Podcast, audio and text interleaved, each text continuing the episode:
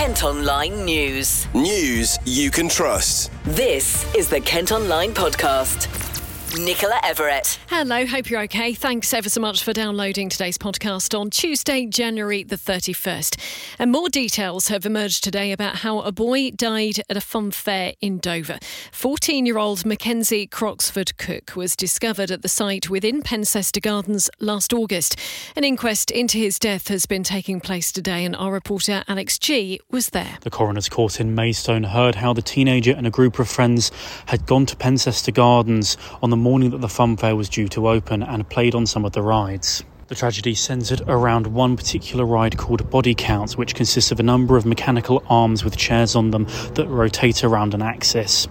When Mackenzie and his friends were able to get these chairs moving, he told them that he intended to climb to the top. However, when he attempted to do so, he soon became trapped, and despite the efforts of his friends and emergency services, he sustained fatal injuries and died at the scene. The tragic incident did raise questions over the security at the event, and a representative of Dover District Council told the court that it was planning on reviewing the security measures outside of operating hours at the fun fair. Thanks ever so much, Alex. You can also read his report at Kent Online. Kent Online News. Now, you may well have your children at home tomorrow as teachers in Kent go on strike.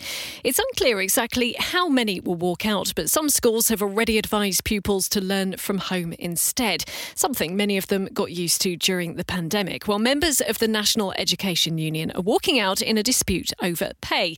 Paul Reynolds is a teacher in the county and also a member of that union, and he's been speaking to our political editor, Paul Francis. We are struggling to recruit graduates into specialist areas and keep hold of them as well. So we see people retiring um, at the top end, either through just because that's they've reached the end of their uh, career, or through ill health, or through stress. And I'll come back to that when we talk about workload. But um, they're they're retiring, and we're not replacing at, at the bottom.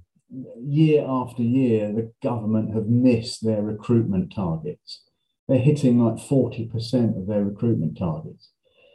Um, and the young people that do join us are often dropping out in huge numbers as well. So they may be joining, but they're dropping out because of the workload, because of the pressure, because the pay is not as good as it could be compared to other graduate jobs. So it's it's a kind of double-edged sword. It, it, it's it's the worst of both worlds that uh, we're now being forced into a situation where classes are being taught by non-specialists, particularly the sciences, language, maths. You know, I work in a lovely school, um, lovely headmaster doing his absolute utmost to try and balance the books, but we can't we can't recruit maths teachers.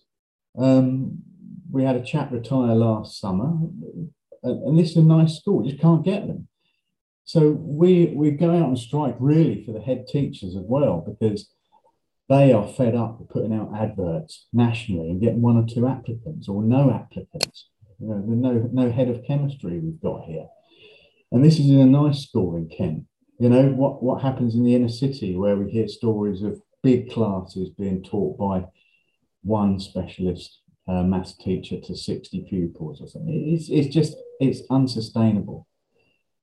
So the government have said quite rightly uh, in Boris Johnson's manifesto for the last election that a new graduate teachers should start on £30,000. And we thought, great, yeah, that, that's quite right too. We'll, we'll take that. It's not it's still not the average graduate salary, 33,000, but at least it's closer. And none of us go into it for the money, you know. Um, we are very passionate people. Um, but if they are going to get that um, 8% this year and 9% next year to make it up to 30,000, then us experienced teachers need that as well to keep us in the game because there's lots of colleagues I talk to across the county who are just, they've had enough. They'll walk away from the profession. And these are really good, experienced experts in their field. And we need to keep them. can I ask, Paul? Uh, there will be families and parents for whom this will be a disruptive uh, element to their normal weeks. What message have you got for them? Well, absolutely. And we are sorry it's come to this. Um, I can understand uh, parents being angry. You can probably tell from my voice, I'm angry too. We um, don't want to strike. We've been trying to negotiate with the government for 10 years about this crisis in recruitment and retention, and they just won't listen.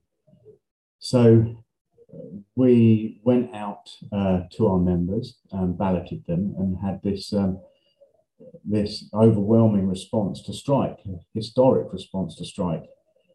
And it comes back to that strength of feeling. Um, yeah, we, we work hard, we feel underpaid and undervalued, and, and, and just enough is enough. I'm sure parents um, want their children to be be taught by experts. Now, teachers aren't the only group striking tomorrow. Uni lecturers, civil servants, and railway workers are also taking industrial action. Meantime, the Kent Online podcast has been told firefighters could announce strike action as soon as next week if they don't get a better pay offer. They voted in favour of walkouts yesterday, but have given the government and employers 10 days to negotiate. The Fire Brigades Union say some of their members are having to use food banks as they struggle to pay bills. I've been speaking to Joe Weir, who is their representative here in the southeast. I'm not surprised that they voted in this way. 88% have voted yes uh, on a 73% turnout. You know, that's nearly nine out of 10 firefighters that have voted yes that have voted. Uh, we've seen falling wages over the past uh, decade or more. Uh, since 2010, uh, which leaves firefighters nearly 12% behind, uh, which is uh, on average £4,000 behind where they should be in terms of pay. Uh, they're struggling to pay their bills, pay their mortgages, uh, and afford generally the basics. So there's just a lot of anger out there, and we're not surprised by the fact that this has come back in the way it has. What's the next step then, Joe, as far as the union is concerned and, and possible strike dates being announced? Yeah, so look, firefighters don't take these decisions lightly, uh, and we absolutely want to, uh, where possible, avoid strikes. You know, that's why uh, what we have given is we've given uh, the employers uh, and government ministers an opportunity. So we uh, announced that there will be a 10 day delay before we announce strike dates to offer an opportunity uh, for the employers and government ministers to make a significantly improved offer. Uh, that could and can avert this strike action if they were to do so. Look, you know, we we understand uh, what this presents, and, and firefighters uh, protect their communities and risk their health and safety every single day of the year. Uh, and so it isn't a decision we take lightly. And we hope that the government uh, and the employers take this offer seriously and come back with an improved offer. Uh, but should that fail, or, or, should they, you know, decide not to uh, take that opportunity and grasp it. Uh, we will announce a series of strike dates uh, over the coming weeks. Um, and moving uh, through the the next period, um, so that they're likely to be announced post the 9th of uh, February because that's the time that we've given to the employers, uh, ten days post our result. So yeah, should should there not be an improved offer, we will announce strike dates on the 9th of February. It's been a, very long time, hasn't it, since firefighters took strike action. I, I do actually remember it. and I remember, you know, like the, the army being called in and, and what have you. I mean, how, as a union member, how does it make you feel that you're having to to resort to this? Because as I say, it's, it's been a very long time since this last happened. Yeah, look, I don't think anybody's, uh, uh, you know, uh, enjoys the thought of going on strike. You know, you join the fire service. You know, we're a humanitarian service. As I say, we spend uh, our days, uh, you know, risking our own lives, our own health and safety to protect and serve our communities.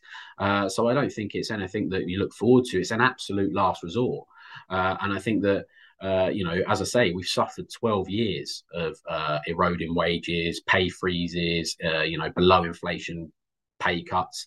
Uh, and actually that now it's become such a point that you have seen that anger expressed in the in the significant waves of firefighters that have voted yes to undertake strike action. So look, no, it doesn't fill me with joy that we could potentially be going out on strike. Um, but I think it's inevitable if the employers and the governments don't actually start listening and taking serious uh, the problems that firefighters are facing. You know, we've got reports of firefighters visiting food banks across the UK, uh, and in in the 21st century, that just is unacceptable. Uh, and so they need to offer us a real pay rise uh, that uh, you know closes that gap on what we've lost. And I think that finally, I'd say, look, uh, one of the other things that's come out is is that the profession of a firefighter is risky. There's been a lot of research recently into cancers and carcinogens, uh, and and firefighters are you know up to four times more likely than the average person of contracting cancer in their lifetime. There's huge amounts of studies on it, uh, and I think that actually, you know, the way they're being treated is is you know grossly unfair, and it needs to be remedied uh, and the government employers need to do that with a significant pay rise. Heading to the Commons, and the former Business Secretary Jacob Rees-Mogg has criticised anti-strikes legislation, which has now been backed by MPs. He says the bill aimed at enforcing minimum service levels for some sectors during industrial action is badly written. It comes ahead of that big strike tomorrow by teaching staff across England and also the walkout by rail workers and civil servants. There's also been a warning of potential queues at the port of Dover today as thousands of workers in France go out on strike. P&O Ferries said services to Calais could be disrupted and Eurostar were running a revised timetable. Kent Online News. Other top stories for you today and two teenagers have been charged following a stabbing in Faversham that's left the victim in a serious condition at a London hospital. The 19-year-old was reportedly attacked on St Paul's Avenue last Wednesday. The 17 and 18-year-old suspects are due in court later. A court's heard how a Gravesend dad had to get married sitting in a mobility scooter after suffering life changing injuries in a crash. Bill Eastwood was riding his motorcycle along the A20 at Wrotham when another biker smashed into him after performing a dangerous wheelie in June 2021. He now faces walking with a limp for the rest of his life. The 25 year old from Sidcup who hit him later broke someone's jaw in a fight. He's been jailed for more than two years and banned from driving. A woman's been banned from driving for a year after her Mercedes was seen weaving across a road near Canterbury. Jamie Cousins was stopped by police on the A28 and admitted she'd been drinking. The 36 year old from the Kennington part of Ashford was just over the limit and has also got to pay a fine. The Home Office has resumed responsibility for stopping small boats crossing the Channel to Kent after eight months of the Royal Navy being in charge. A new operational command has been set up, which will use drones and radar to track those making the dangerous journey. More than 700 staff are also being hired to help deal with the situation. Meantime, it's been claimed today that six in 10 of those who crossed the Channel to Kent in small boats last year will be recognised as refugees. The Refugee Council says analysis of Home Office data shows more than 25,000 men, women, and children who made the dangerous journey in 2022 would be allowed to stay in the UK.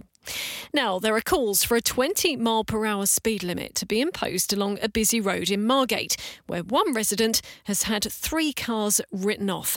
The most recent crash on Dane Valley Road left two men in a serious condition. Let's hear first from Joe Manclark, who's from the Residents Association. There's an ongoing issue with the um, speed of traffic going along this particular road, Dane Valley Road, whilst we've been talking here vans, cars are ignoring the speed uh, speed bumps and just going over them at, um, at quite a fast uh, rate. Um, as as the residents association, it's been reported to us of a number of accidents down here and also um, damage to vehicles, parked vehicles, um, and our residents are just sick of it. They just they want change. They want to in, to enforce um, uh, things that will encourage people to slow down um, and to reduce the risk of damage and harm to individuals. Um, as a resident association, we just want to encourage people to respect others and to create a safe environment for everyone to live in. Hundreds of people have already signed a petition. Georgina Bottoman lives on the road. We've had three cars written off outside our house in the last three years and, and four major accidents outside our house in the last three years as well.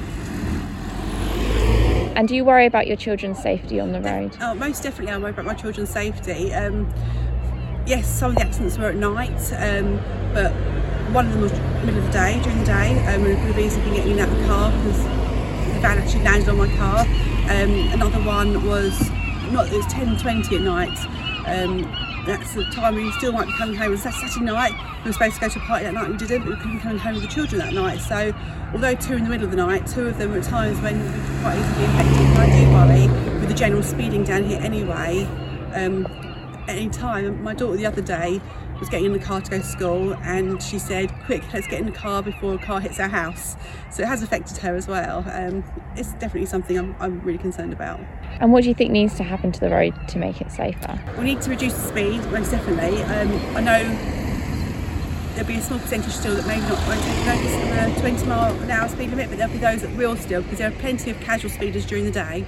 Um, we also need other speed control measures, um, possibly chicanes, something along those lines. Um, speed cams would be amazing as well, but we need a multimodal approach really. It's not going to be any one thing, it's got to be a big campaign. Um, at the moment we're pushing for the 20 mile an hour speed limit, but certainly other measures should be considered by both KCC and the police to work together and help us to make it safer. The other concern we have is that we have a Sure Start Centre just down here. Um, we have a primary school at the end of the green, so we get children coming this way quite a lot. Um, so it's a high. It's not just any residential road. It is a it's a road with a high um, children traffic, so a lot of children coming around um, that could easily be affected by speeding cars. The council have told us that traffic calming is already in place along that stretch. Perhaps you live nearby or travel along that road regularly. We'd like to know what you think. You can post a comment in the story today, or you can message us via our socials. Kent Online reports. On the website today, you can see pictures of a £200,000 Bentley after it crashed into a pub in Bexleyheath. It happened at the King's Arms on Broadway over the weekend, and one person was taken to hospital. The owners say there is some structural damage to the front of the building. The bosses of a soft play centre have defended it after parents posted pictures online claiming it was filthy and disgusting. Photos of the facility at Ashford Stour Centre were shared on socials over the weekend, where the pictures, which you can see at Kent Online today, show rubbish on the floor, tables left uncleared, and what appear to be dust and liquid within a play area. Well, we've contacted Freedom Leisure, which runs the site, and this is what they had to say. We have seen that there have been some concerns over the weekend about our soft play area. We had an extremely busy weekend, and due to some staff sickness, we're running at lower than our normal staffing levels. These are not low enough to need to close the facility, and we would like to reassure everyone that we would never open this area without enough staff. We would like to assure our customers that Saturday was an exception to the rule. We have ample regular and recycling bins around the centre, including in the soft play area, enabling our customers to quickly and easily clear their tables. Around 150 comments were made on the original post about this on Facebook. You can also read some of them within the story on Kent Online. New plans showing how a garden town on the edge of Ashford could look in future have been revealed. Follow Kent Online on socials today to see images of Chilmington Green. Planning permission for the 6,000 home development was approved way back in 2014, and some phases, as you may know, have already been completed. While the latest development includes shops with flats above, a supermarket, office space, and cafe. Meantime, more than 700 people have objected to plans for a huge housing development, which would more than double the size of a village near Maidstone. 950 homes, a new school, sports fields, and a community centre could be built on the outskirts of Eccles. But residents are worried it'll engulf their village and put too much pressure on local infrastructure. Swimming pools at Medway Park Leisure Centre are closed for a second day because of ongoing heating issues. You may recall we mentioned this in the podcast yesterday. Well, lessons have been cancelled after parents complained about children getting too cold last week. Bosses have again apologised and say engineers are working to fix the problem as quickly as possible. Next today, in a Kent theatre that's audience numbers are down 60% compared to before COVID, is at risk of closure. Trinity Theatre in Tunbridge Wells needs to raise £100,000 after struggling because of lockdowns and the cost of living crisis.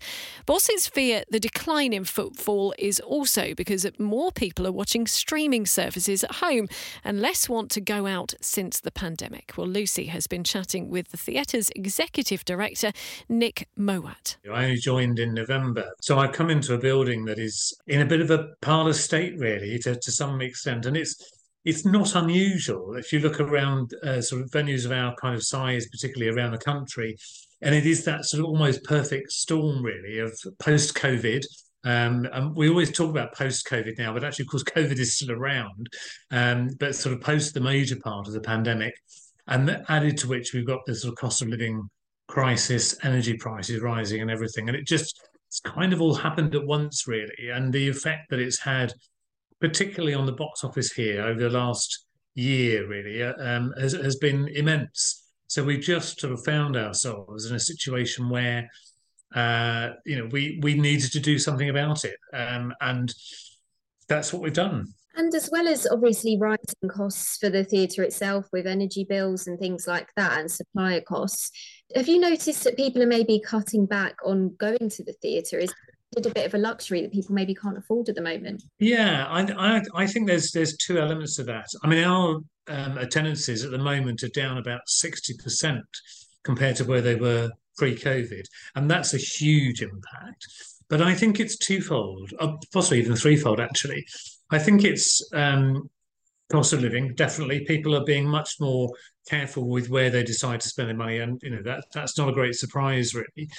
But I think there's also an element of people still being a little bit nervous at times to come back into venues where they're surrounded by a lot of people. Um, you know, just being in that space when we kind of got out of the habit of just sharing our social time with a lot of other people.